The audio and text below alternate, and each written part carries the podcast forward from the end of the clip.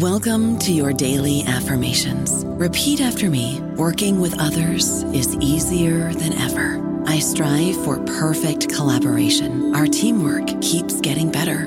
Yeah, affirmations are great, but Monday.com can really get you the teamwork you desire. Work together easily and share files, updates, data, and just about anything you want all in one platform. Affirm yes to start or tap the banner to go to Monday.com. This episode is brought to you by ABC. Station 19 is back for its final and hottest season yet. Andy finally becomes captain, and she's going to give it her all to be the best leader the station has ever seen. Will she succeed? Get ready for fiery new romances and high adrenaline rescues. Watch the Station 19 season premiere tonight at a new time, 10, 9 central on ABC and stream on Hulu. With the Lucky Land slots, you can get lucky just about anywhere. This is your captain speaking. Uh, we've got clear runway and the weather's fine, but we're just going to circle up here a while and uh, get lucky. No, no, nothing like that. It's just these cash prizes add up quick. So I suggest you sit back, keep your tray table upright, and start getting lucky. Play for free at LuckyLandSlots.com. Are you feeling lucky? No purchase necessary. Void where prohibited by law. 18 plus terms and conditions apply. See website for details. Welcome to the New Books Network. Hello. Welcome to New Books in Music, a channel on the New Books Network. My name is Bradley Morgan, and I'm joined today by my guest, Hugh Hodges. Hugh teaches in the Cultural Studies Department at Trent University and has written extensively on African and West Indian music, poetry, and fiction. His latest book is The Fascist Groove Thing A History of Thatcher's Britain and 21 Mixtapes, and is published by PM Press. Hugh, thank you so much for joining me today. Oh, pleasure. Thanks for the invitation. So, first things first, can you just tell us what your book is about? Well, um, the the title is, is somewhat self explanatory. uh, it's a it's a history of Thatcher's Britain, uh, built out of twenty one mixtapes, um, based on popular music of the time. So there's a lot to cover with both the music and the history, and let alone just one of those subjects. So there's some issues and artists that we'll discuss, but we won't explore everything here. So, first, just for some context, could you briefly give us some um, history as to who Margaret Thatcher was and what her premiership represented? Yeah, fair enough.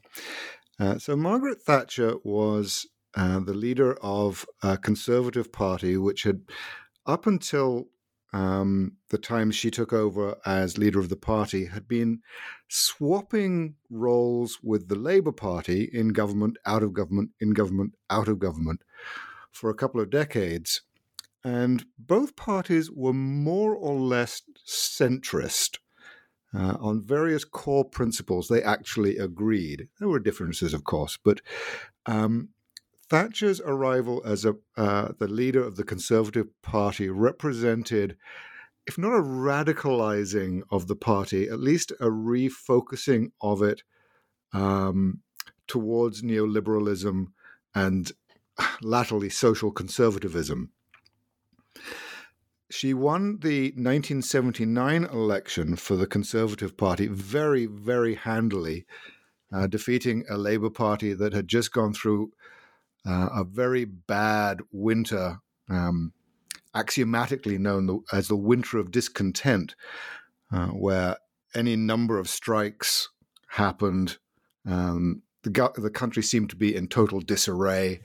Unemployment was on the rise.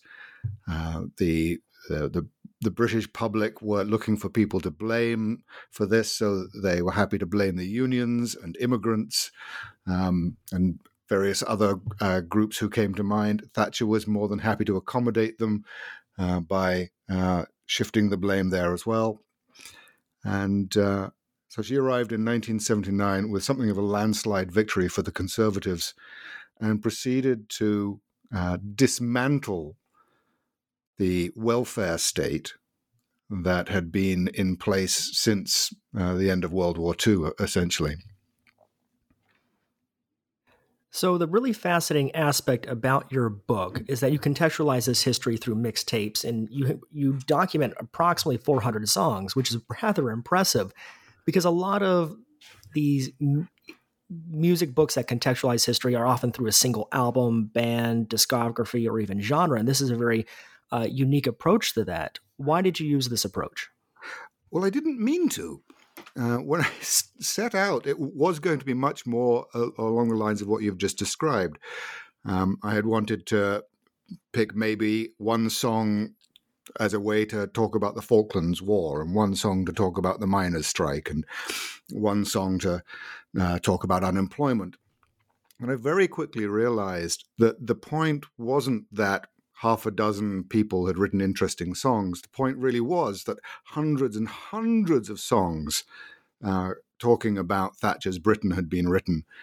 And um, uh, at that point, uh, the whole approach to the thing changed, where I, I, realized I was not going to be able to do sort of in depth literary analysis or even a sociological analysis of, of each song.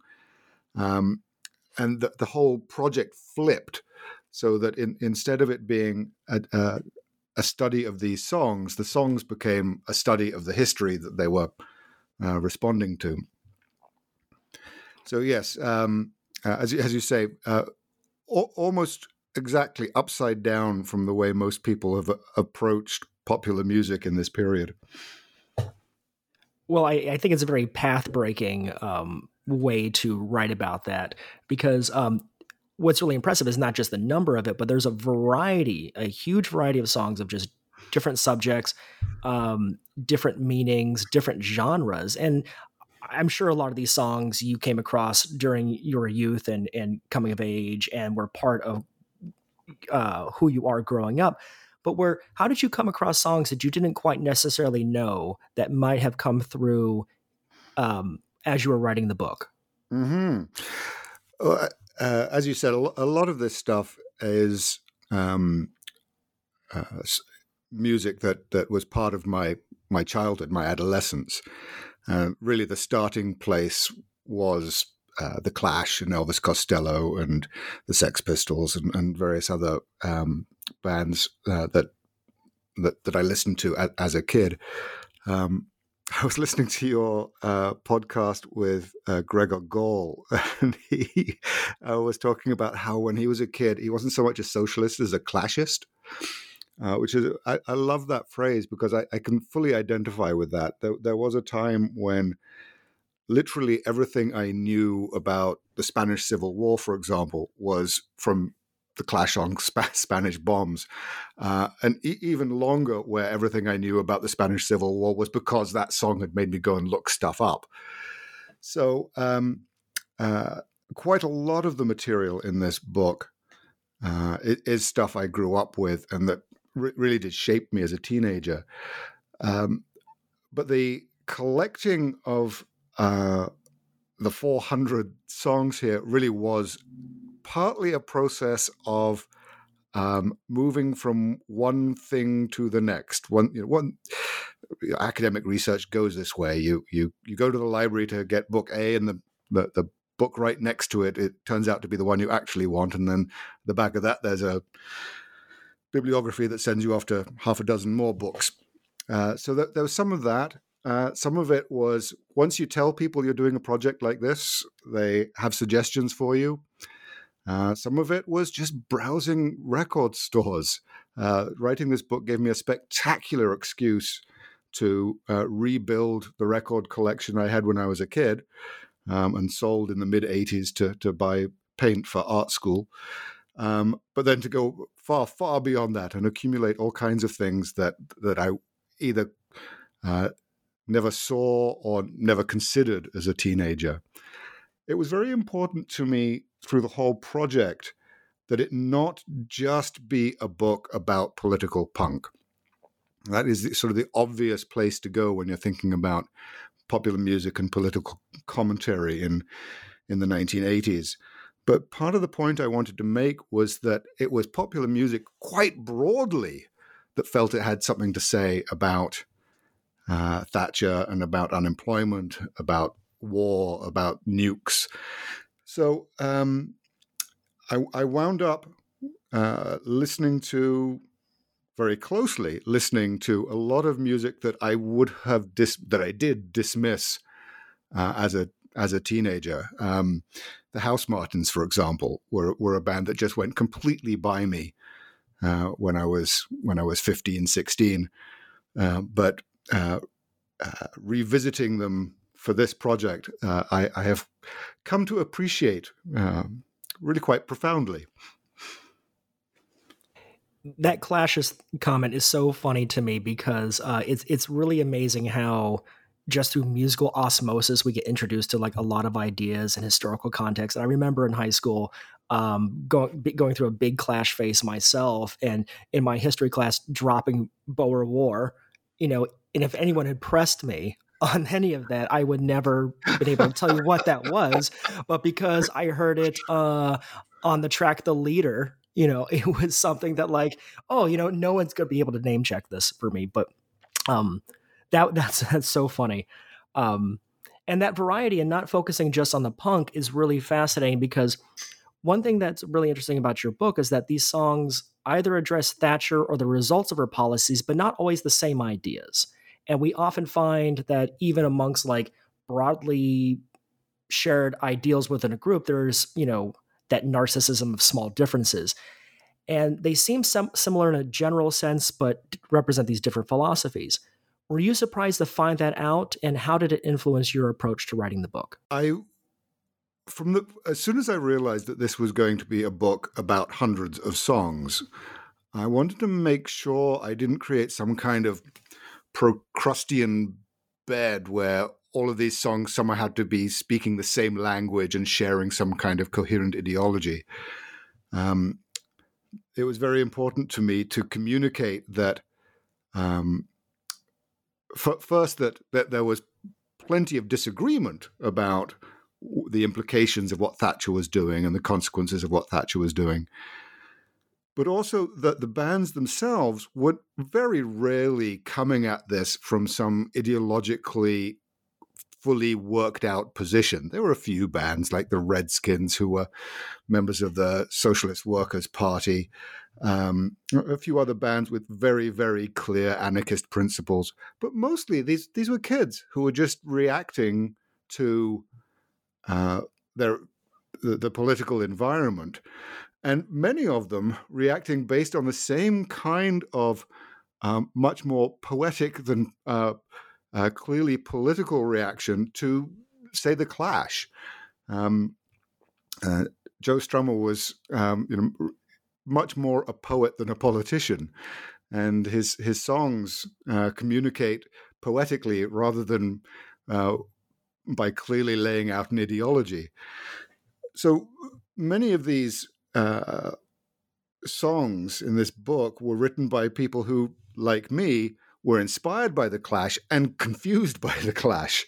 Uh, got some some sense of um, that, that, that, there's an ideology at work here. There's there's something to be said. There are principles involved, um, and singing about it, writing about it, is is one way to think through it. So a lot of the the songs in this book are the kids thinking through their situation. So I didn't want to uh, uh, pretend that they all fit into some kind of uh, clear theory. So I really appreciate you breaking down, you know, the concept behind the book and the motivations behind it, because I think that context is very interesting. Um, so now I want to start going into some of that music and that history. Your book opens setting the scene in March 1981. Can you share with us what was happening in Thatcher's Britain at that time? So I picked I picked March 1981 uh, simply because that's when the fascist groove thing or fascist groove thing we don't need this fascist groove thing by uh, Heaven 17 was released, um, and I'd already picked the title at that point and was was stuck on it and um, uh, thought I'd better make a point of it. So, 1981, Thatcher had been in power for a couple of years. Uh, she had already begun the process of dismantling, as I said, dismantling the welfare state, dismantling the entire apparatus of post war Britain in many ways. Um, uh, the, the years uh, between the Second World War and uh, the end of the 70s were characterized by the creation of the National Health Service, uh, the nationalization of the steel industry, the automobile industry, the coal mining industry, uh, the aerospace industry. They they were all um, uh, the common wealth of the British people, and Thatcher's brand of conservatism looked at this and saw all of these industries that were, on the face of it at least, unprofitable because they provided employment uh, to people who would otherwise have been uh, on welfare and said well that's that's just that's just not right um, we don't owe anybody a living so uh, by 1981 uh, Thatcher had already gone to war with the uh, Steelworkers Union and uh, effectively won that fight. Uh, she was preparing for a battle with the coal miners. That would come in 1984, 1985. Uh, 81 was a year short of uh, the Falklands War. I'll come back. We'll come back to that. 1981, unemployment in Britain had uh, peaked at something like 3 million and was still on the rise, mainly because uh, Thatcher's uh, restructuring of the British economy meant a very rapid and almost total collapse of industries um, in the in the north of Britain. So there were there were areas of, of Manchester, for example, where youth unemployment, particularly, reached something like 50% for, for a period in the early 80s. So, for kids, particularly in the North, but uh, across Britain, it really started to feel like there was no future. In uh, very much the sense that the Sex Pistols had pointed to five or six years earlier in Anarchy in the UK, that um, uh, all, all the youth could expect was uh, chaos um, and uh, uh no expectations. So that's the the uh, the starting point for the book. Is this this moment where uh, the fascist groove thing, as the uh, as Heaven Seventeen said, was, it was on the move, it was on the rise, uh, both in the UK with Thatcher and with uh, the recent election of Ronald Reagan in the United States, and it didn't seem to give a damn. It just did not seem to give a damn for youth. Well, it didn't give a damn for youth. So that's where we begin. So, as I mentioned earlier, a lot of these songs share generally the same kind of messaging within this. And you brought up Heaven 17's uh, We Don't Need This Fascist Groove thing, released that same um, time period. I want to get a sense of how did the aesthetics, um, how these aesthetic musical aesthetics were influenced by the politics, because you write extensively, just looking through the playlist and the context in which you explore them, there were considerable differences in the aesthetics and not every artist aligned with groups like Heaven 17. There was an attitude of artists outside the pop mainstream. And I wanted to get a sense of how those politics informed the aesthetics and that kind of difference in approach and even in some cases just you know general cultural aggression. All right. That doesn't feel like a, a short answer question. Uh, are you are you in, interested in why, for example, um, bands in say Sheffield uh, latched onto electronic music rather than than punk as a way to to think about what music should become? Absolutely. Okay. Um, so yes, let's approach it this way. um, if if punk in its first flush in 76 70 well 76 was uh, a space clearing gesture um, uh, an attempt to set the music industry aside and clear a space where the kids could do their own thing and make their own sound where uh, the establishment uh, was not needed because uh, proficiency and excellence uh, and marketability were, were not required. By uh, the end of the 70s, that initial impulse to create something new and untrammeled by commodity culture, uh, untrammeled by uh, business, had s- started to become uniform. It had started to become a uh, a kind of establishment of its own. I'm going to regret saying that because um, uh, uh, it was punk never never got fixed, but it had become a bit predictable. And for some kids, it started to look it started to look conservative. Um, in some ways, the whole business of uh, guitars and drums was just too backwards looking, too much of a revival uh, of 1960s garage rock, say. So for bands like Heaven 17, uh, the possibilities uh, created by electronic music were very much the possibilities that punk was hoping to realize in its first flush. The uh, you don't need to be a trained musician. You don't need uh, a uh, huge studio uh, with a huge budget to, to make music. You can create your own music uh, with a little bit of inventiveness. Um, the Cocteau twins, not the Cocteau twins, um, Cabaret Voltaire, uh, built their own uh, electronics to, to make their music, all very do it yourself. And um, uh, for Heaven 17, uh, and before that for the Human League, the the possibility represented by electronic music was something that looked forward, something that, that was bringing something entirely new and uh, untamed uh, into popular music.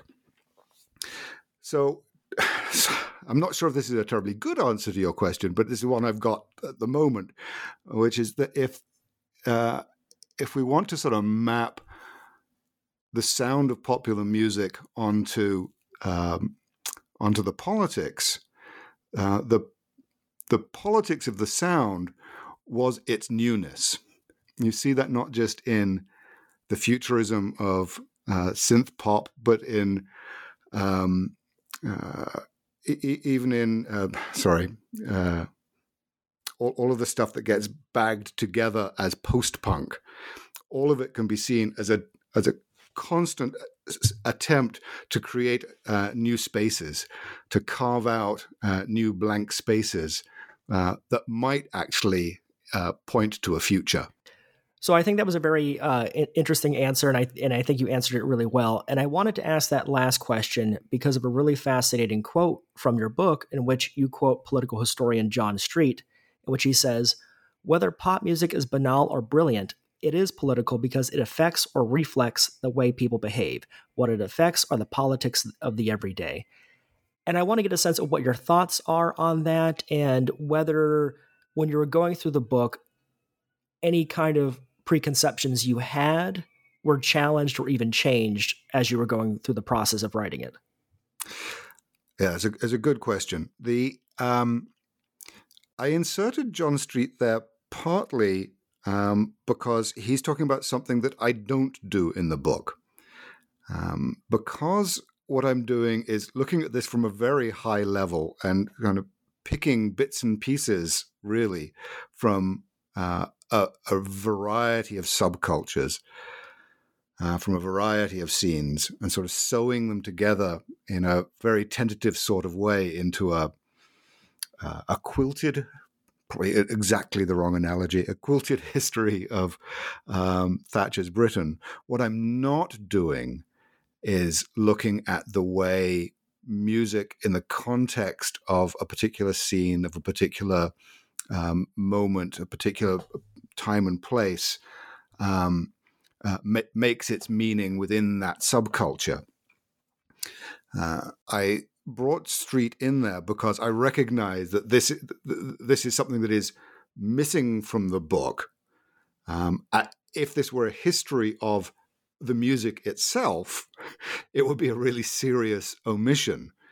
Um, and certainly, when I teach music and politics, I teach um, teaching a, a, course on music and politics at the moment. We're deeply concerned with the ways in which um, popular music informs, as Street says, the politics of daily life. Um, uh, but in this particular book, I'm much more concerned with how music comments on uh, big P politics. So, in your book, you acknowledge that Thatcher took control of a country that had already been going her way for a few years, which resulted in poor education standards and significant unemployment. And this becomes the basis for blaming immigrants and whoever else for these grievances. And just even today, as an American, there's a there's a mirror to that where you know Trump gets blamed for a, for the, being the genesis of a lot of social ills in America, but those were already kind of underlying, and he just kind of validated those viewpoints. So I, I understood that conceptually, um, you know, that way. So with Thatcher, this is during the 70s as punk is getting more ground in the culture. Um, who were some of those artists during that time before Thatcher's premiership, and how were they addressing these issues through their music before her ascent uh, to that premiership? Sure. Okay. So yeah, Thatcher doesn't uh, uh, become prime minister till 1979. So really, pretty much everything we think of as first wave punk happens before Thatcher and is not a reaction to Thatcher herself. In many ways, uh, the Sex Pistols are reacting uh, to uh, issues and situations that would become characteristic of Thatcher's Britain, um, particularly um, uh, commodity culture and uh, the lack of uh, r- real opportunities. Uh, when the Clash write about career opportunities in what seventy seven, um, they're very much, in some ways, they're very much anticipating uh, the uh, the songs that appear in large numbers in the early '80s about employment and the lack of it. Um, but in, in, career opportunities, uh, I think I, I, mentioned this in the book. Um, the Clash are complaining not so much about the lack of jobs available to them, they're complaining about the kinds of jobs available to them. Uh, they don't want to work making tea for the BBC. They don't want to be in the army or the air force. They uh, they don't, they don't want to be cops. They don't want any of these um, uh, office jobs or factory jobs available to, to working class kids. So uh, in in some ways, the the Sex Pistols, the Clash, uh, Chelsea, um, all of these other first wave punk bands are responding to stuff that would become worse under Thatcher, but they're also responding to um, social conditions that Thatcher herself was a response to. Uh, I, I, I, put this a little um, polemically in the book, um, but I, I'm pretty sure I'm not the only person to, to, to point this out. Um, Matthew Wolsey, uh, uh, sorry, Matt, Matt, Matt Worley, uh, points out the same thing that in many ways, the Sex Pistols were saying the same kinds of things that Thatcher was saying about society in the 70s, that it was uh, stuck, uh, that there were no opportunities, that uh, society had kind of run its course and needed to be blown up. So, um, uh, although Thatcher became sort of the flashpoint for political commentary in pop after 79, correctly so, she, re- she really uh, was the, the focus of, um, well, she gave her name to Thatcherism, right? Um, e- even though uh, th- this book, by virtue of, of making it a hit- history of Thatcher's Britain, kind of perpetuates the idea that, this was all about Thatcher. um, in many ways, the um, the politicization of pop had, had already started before Thatcher took took power in '79.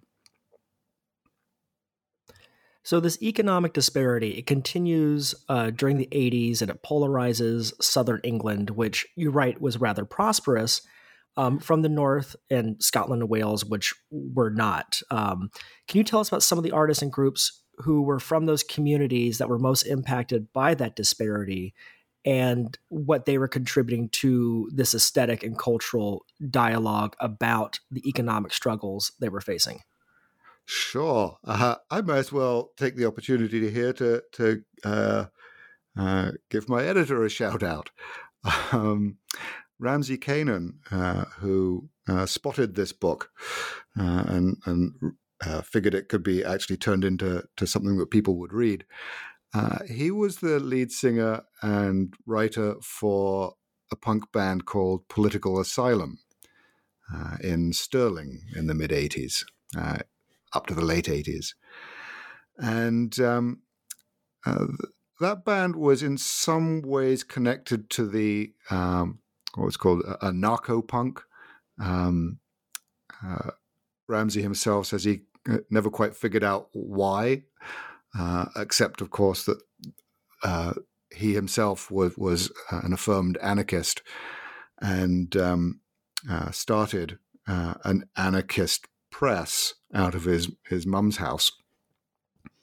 So um, I've forgotten what the question was, Bradley. Oh, I was just asking who were some of the artists and groups from those areas um, that you write about in your book that were impacted by that economic disparity and put that into their music. Ah, well, they uh, okay. That makes sense of my answer. Thank you. Uh, yes, um, the the the bands that I, I knew least about in some ways coming into this project were bands like Ramsey's um, uh, uh, Political Asylum. Um, the anarcho punk scene was something I was certainly not part of and only very peripherally aware of um, in, in, in the 1980s. Um, but bands like uh, Political Asylum, like uh, Crass and Poison Girls and uh, Conflict. Um, uh, their aesthetic was conceived of explicitly as a response to uh, Th- Thatcher's very conservative, socially conservative, uh, as well as politically conservative uh, vision of Britain also a response to her essentially fascistic uh, sense of uh, Britishness. Um, although economically liberal, po- politically, structurally, socially, her instinct was to centralize everything, to centralize power uh, in uh, Westminster.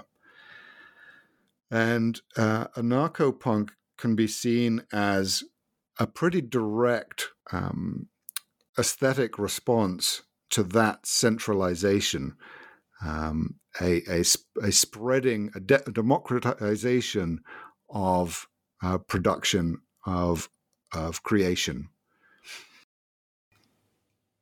So Thatcher was a proponent of a concept called popular capitalism, uh, which was something that a lot of bands oppose. Can you tell us more about what popular capitalism was and its impact?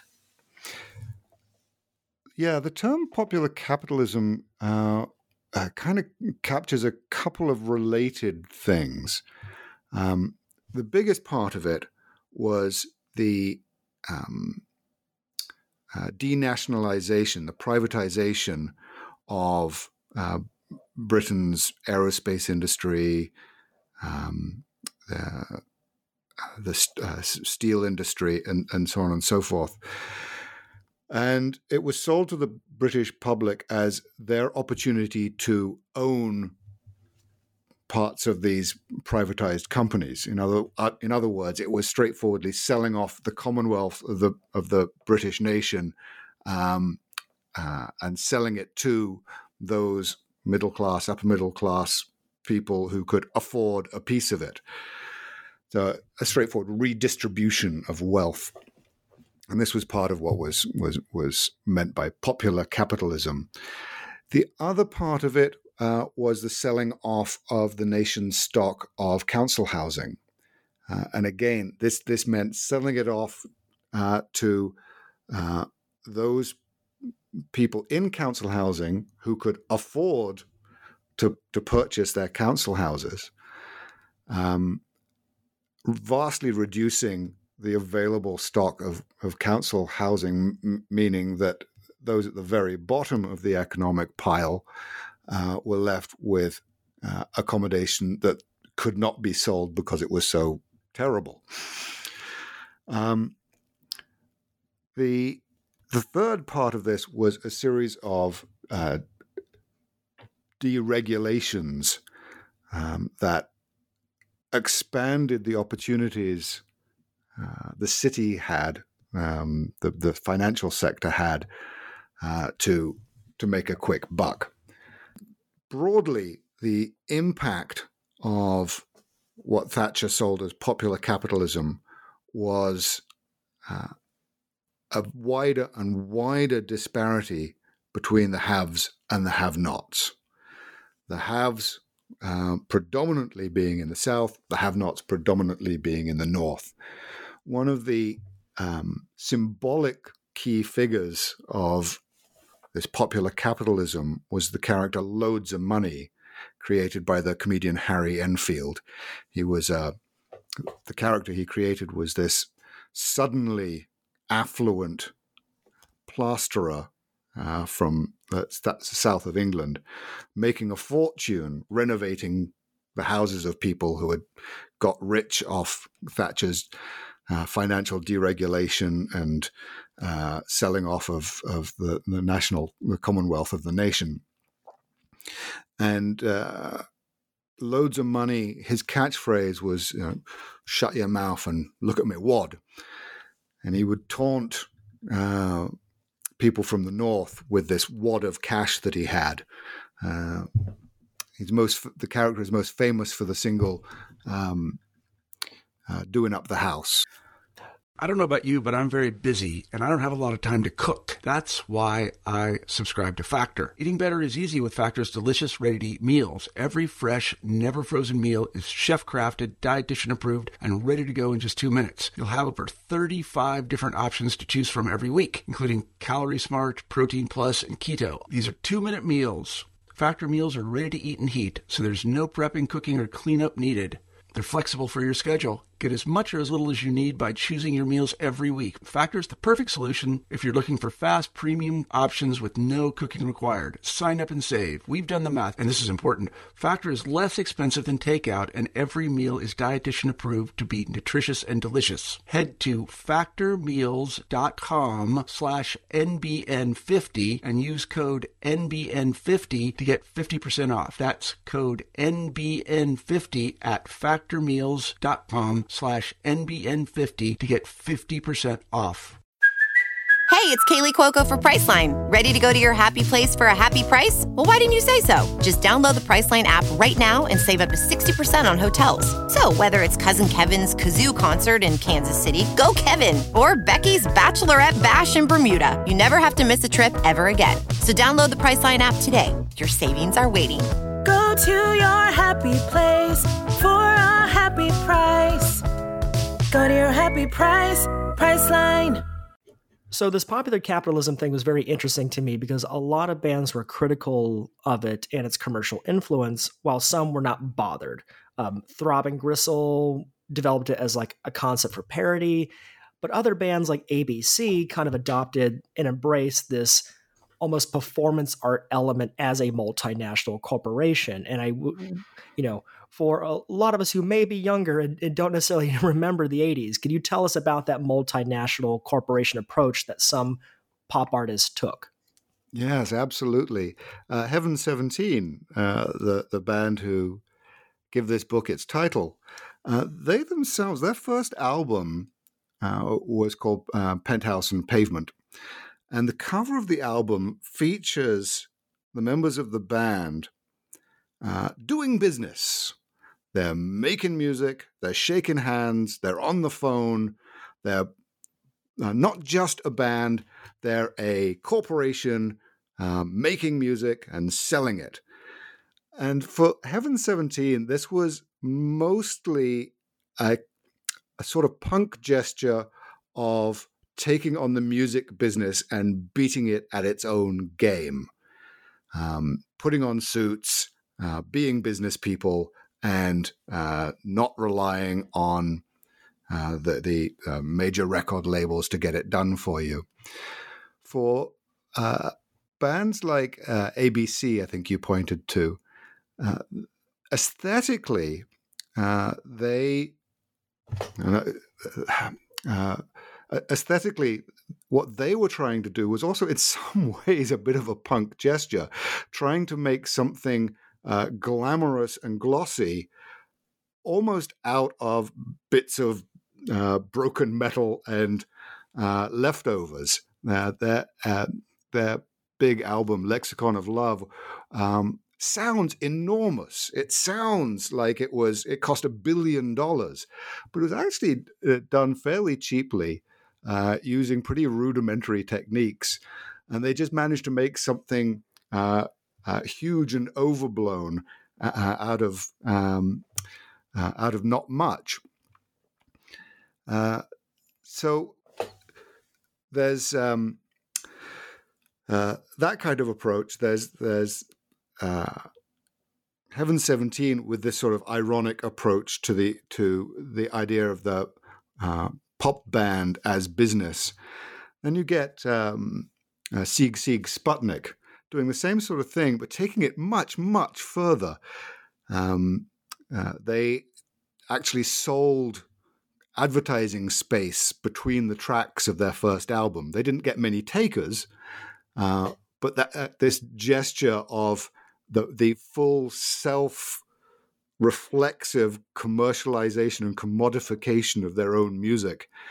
And the band's aesthetic, um, their, their costuming, and their album design was so lurid, so brash, uh, so obviously artificial, and so obviously designed to be sold that even in that there's this this kind of space clearing gesture, the the, the, the sheer irony of um, uh, selling something that is um, offering itself as an anti commodity while desperately wanting to, to be sold as a commodity.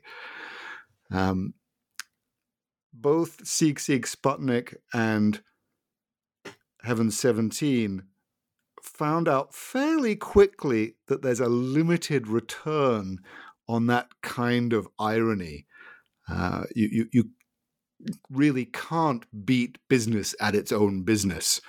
Um, both wound up uh, becoming increasingly uh, empty in their uh, attempts to, to sell themselves as anti commodity.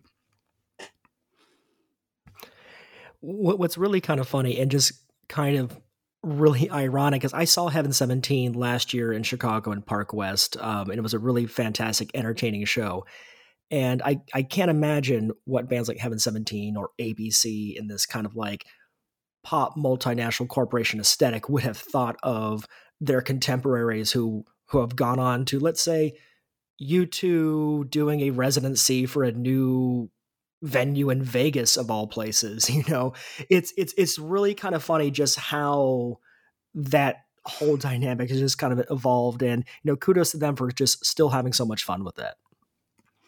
It is amazing how many of the bands that I mention in this book are still around, and not just that the, the the bands that have made a conventional music industry career out of it, sort of following in the muddy footprints of the, the Rolling Stones.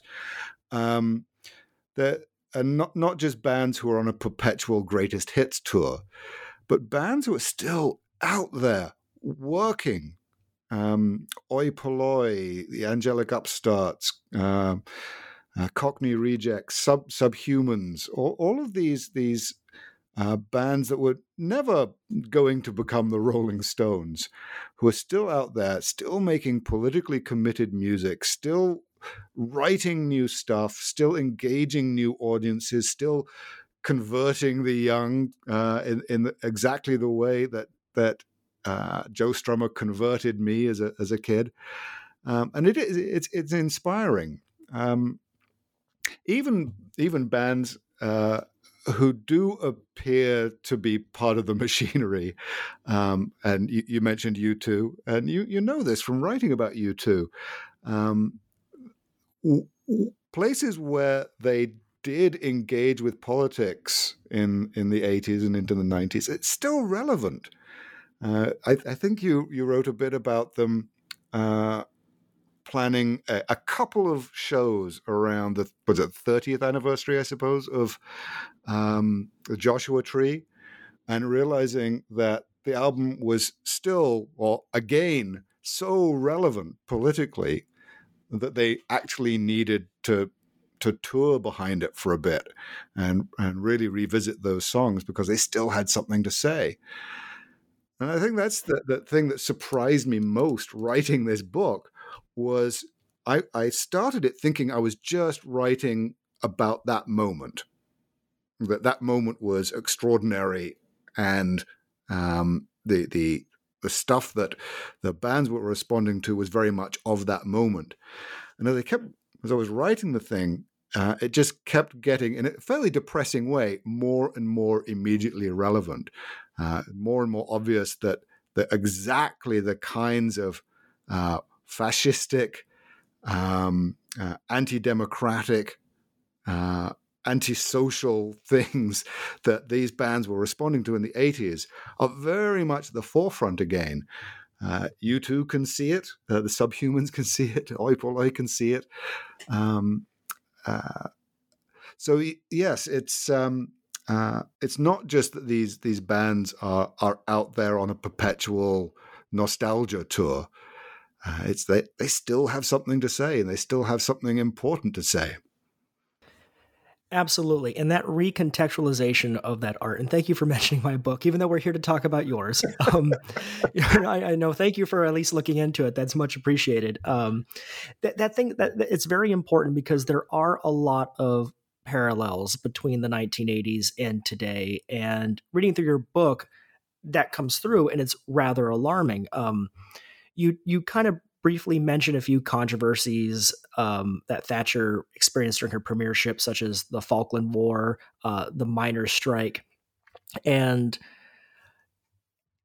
specifically, you know, what kind of stands out to me is how similar Thatcher's anti-immigrant rhetoric and her and her anti-labor rhetoric, you know, is reverberating even now, uh, you know, especially in the U.S. where I am, um, this is this is also seen in other issues as well, such as the disarray caused by Brexit.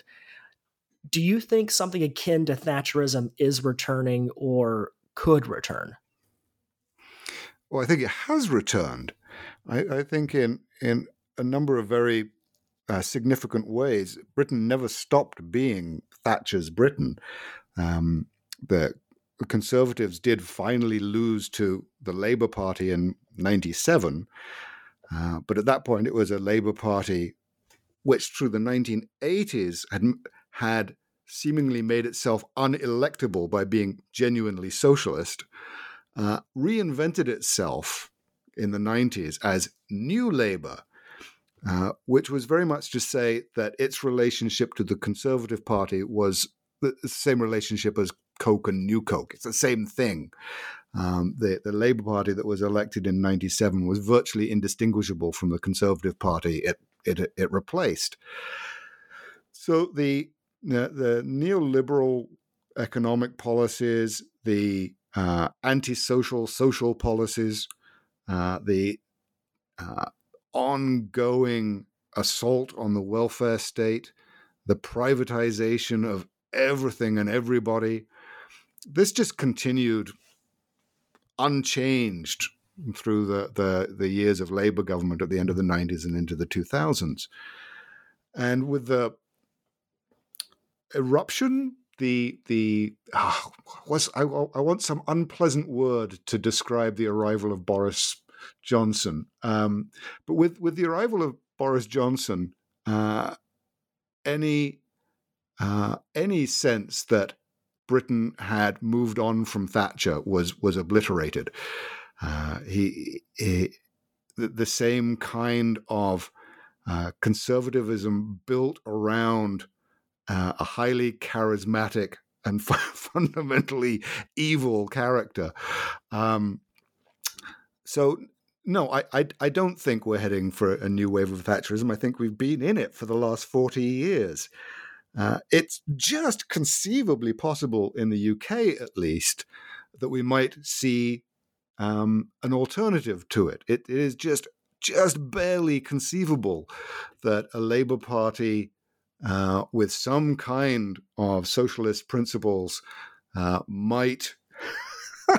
I'm I'm so uh, uh, unpersuaded by what I'm about to say. Uh, might return to, to power in Britain. Um, uh, in the United States, I'm I'm I'm really that's it's a whole other whole other thing. But uh, certainly, uh, if the United States could get back to the horror of the Reagan years and just be that badly off, uh, I, I think that would be an improvement. Oh, I mean that's that's a really interesting um, that's really fun. That's very interesting and funny. I co- I completely understand that. Um, so, in, in, in, this parallels aren't just seen within the politics as well, but also in terms of culture and, and even music. In those controversies, you write about musical responses to that, such as Soul Deep being a response to the miners' strike that um, was supporting the Women Against Pit closures. You also have the Kill the Police Bill single, and even now 40 years later we're seeing this increased like weapon, weaponization of police as a force above being a service. Um, they look like the military in a lot of ways. Um, it's rather rather frightening. And can you just kind of just talk about some of those songs as maybe like things that we could we could actually hear now with new music? Well the um Ranking Ann's uh, song uh, "Kill the Police Bill" is, is a is a really good one to pick on. Um, the the kinds of issues she's pointing to there uh, as being emergent in the UK uh, are, are, rampant now. Uh, exactly the kinds of uh, overpowered police force, um, the the militarization of the police force, uh, the fact that the police force is conce- uh, conceived of as a force rather than a service. Um, uh, th- these are all, you know, obviously uh, uh, relevant um, now. Uh, it's not as if she was pointing to new problems with policing in the UK, even at the time. Um, the West Indian community through the late 60s uh, through the 70s uh, was the subject of more or less incessant police harassment. And um, uh, when Ranking Ann uh, wrote about it in 80, 84, I think it's 84, uh, with the Kill the Police Bill, um, what she was seeing was an intensification of a kind of policing that had already uh, caused riots in the, in 76 and 81 um, and would cause riots again uh, later in the decade. So, um, yes, that's a, a, very good example of a of uh, a song addressing something that just hasn't changed, or if it has changed, has simply become worse. Um, the fact that some of these things are becoming worse um, leaves me to ask something that you write about in your book, in which some historians suggest that Thatcher's policies were necessary to correct economic issues from the 70s, and then we see the fallout from that. What is your take on these historians who are vindicating Thatcher or applying that kind of like, um, you know, rose-colored glasses um, to that history? In some ways, uh, looking at it from a very great height, um, it's almost inevitable. Uh, every, everything gets uh, softened, the ed- edges get knocked off things. Uh, we wind up using short forms for for historical moments, and from what is now a, a, a fair distance, it's easy to understand why what historians see is a, a kind of uh, grand sweep. But what's getting swept away is the real experiences of millions of people who are negatively affected by Thatcher's policies. Um, I saw an episode of oh, was it The Crown recently.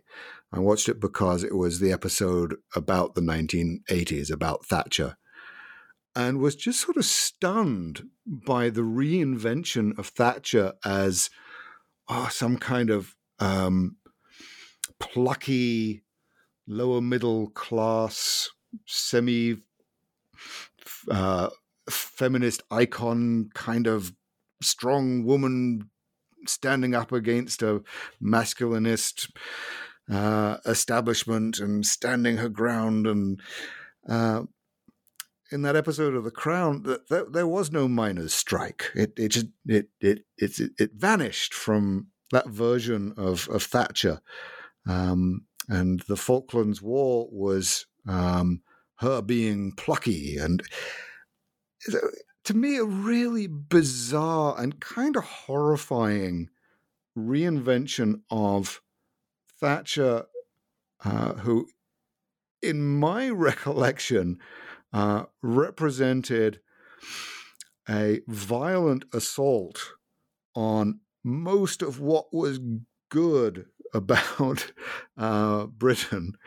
Um, uh, being reinvented as someone who somehow uh, saved Britain, despite the evidence that that things have got just progressively shittier over the last 40 years, uh, precisely because of the kinds of policies that dismantled um, uh, not just the economy, but dismantled the social fabric that's a that's a really important outlook. Um, that kind of revisioning that you talk about in The Crown. I remember like a decade or so ago, there was that film, The Iron Lady, starring Meryl Streep, and a friend of mine um, refused to see it, and they had said, "How fucking dare they make um, Thatcher hot?" Mm-hmm. and it's it's that kind of same thing, really, you know. Yeah. Well, okay. So, in fairness to Thatcher, I God, I, that's not a sentence I say very often. Um, in fairness to Thatcher, um, uh, the producers of that film were, were, not the, the first people to imagine uh, Thatcher being hot. Um, uh, uh Mitterrand, the the French uh, prime minister, um, uh, he, he he he was quite taken with her. I think Reagan was quite taken with her. Um, there was a lot of commentary at the time ab- ab- about her being in in some ways sexy. Um, and this this speaks to a whole range of uh, issues that I don't address in the book um, because I'm not trying to be fair to Thatcher, and I'm I'm not I'm not trying to recuperate her anyway. I'm not trying to acknowledge any of the challenges that she might personally have faced as a as a woman in British politics um, or a woman in British society. Um, and I mean, n- nobody ever commented on, you know, whether Jim Callaghan or Ted Heath or Harold Wilson was sexy or not. That's not something they had to confront.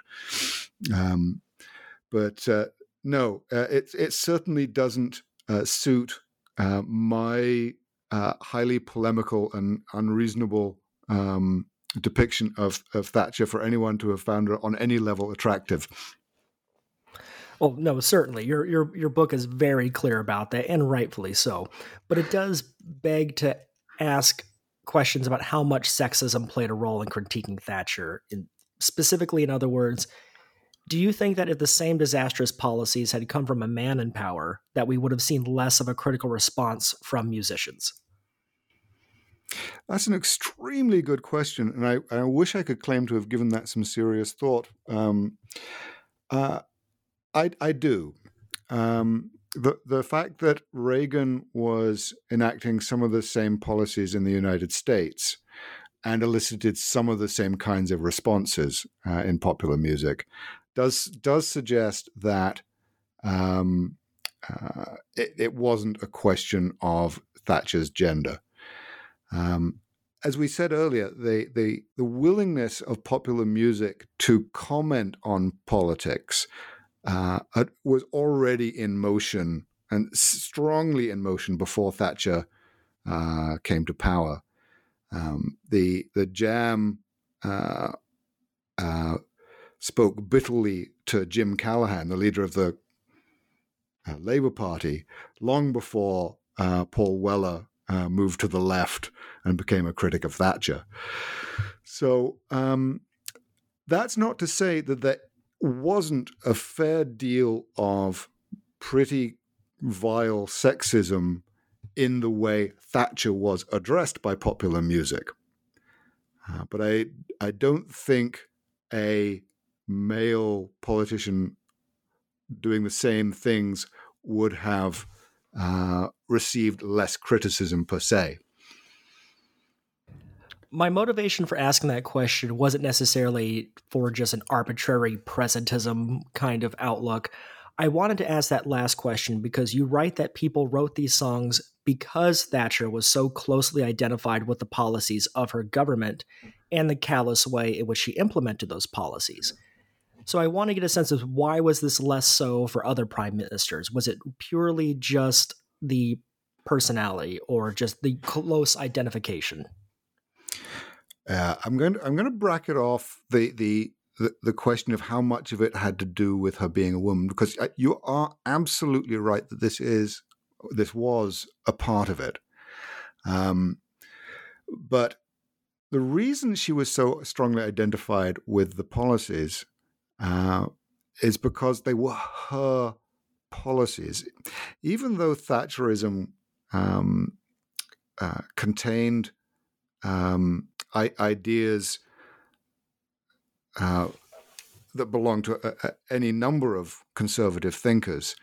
Um, Thatcher sold herself as a brand, right? She she was really the first British politician, first well, certainly the first British prime minister, uh, who, in the way that has now become commonplace, sold herself as a a brand, as as a uh, media icon. Uh, and her party became her party. Um, it, it's always it's, at this point it's kind of difficult to reconstruct what politics looked like before Thatcher uh, opened the, the door for demagogues like uh, Boris Johnson and Donald Trump. Uh, we, we got so used to the idea that parties are now led by larger than life personalities that uh, it's difficult to look back and, and see that what Thatcher was doing, at least in British politics, was something quite new. Um, offering a, a media personality that was clear and easily defined and um, uh, a short form for the government's entire political platform. So it's been several decades since she exited office, and she's been dead for about a decade now. Well, gonna, that sounds a little strong. It's been several decades since she exited office, and she passed away about a decade ago. What are some songs you would put on playlists for some of the prime ministers that have come along since Thatcher? well, there's not much. Um, as I said, say at the beginning of the book, nobody ever wrote songs about um, uh, Ted Heath or Harold Wilson or Jim Callaghan. You know, nobody, nobody's written wrote songs about Gordon Brown or or, or Blair.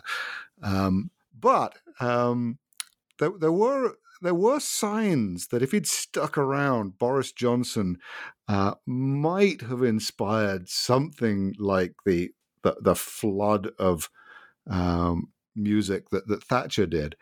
Um, Boff Whalley, uh, formerly of Chumbawamba, and his choral group, uh, the Commoners Choir, uh, they released a, a, a song about um, Boris Johnson's head on a stick, um, playing on the, the, the fact that Boris Johnson's hair looks like a mop. Um, uh, there's a uh, a band. Uh, strictly speaking, a comedy band, a band called anyway. They're called the Cunts, spelt with a K. Um, they they very nearly managed a Christmas number one a couple of years ago uh, with uh, a song whose title and only line uh, was uh, "Boris Johnson is a fucking cunt." So, not not you know particularly profound political commentary, but some sign that if if he'd managed to stick around, and there was a danger he was going to, uh, that if Boris Johnson had stuck around, um, he too would have become the the, the subject uh, of um, uh, popular music political commentary. So, what you're telling me is that we should not expect Pete Wylie to come out with the day that Theresa May dies. That's what I'm hearing. Uh, I, I, think it's very unlikely that um, uh, that any of the last uh, half dozen prime ministers who seem to come and go weekly uh, is, is going to inspire anything uh, more than a very short Wikipedia entry. Well, Hugh, this was a fantastic conversation, and I had a lot of fun. Um, this book is incredibly impressive with a very fantastic concept. It's a brilliant uh, work, and I think you should be incredibly proud. And I really appreciate your time in joining me today. Thank you so much. I've I've really enjoyed talking to you. My name is Bradley Morgan, and you've been listening to New Books in Music with my guest today, Hugh Hodges. His latest book is the Fascist Groove Thing A History of Thatcher's Britain in 21 Mixtapes, and is published by PM Press.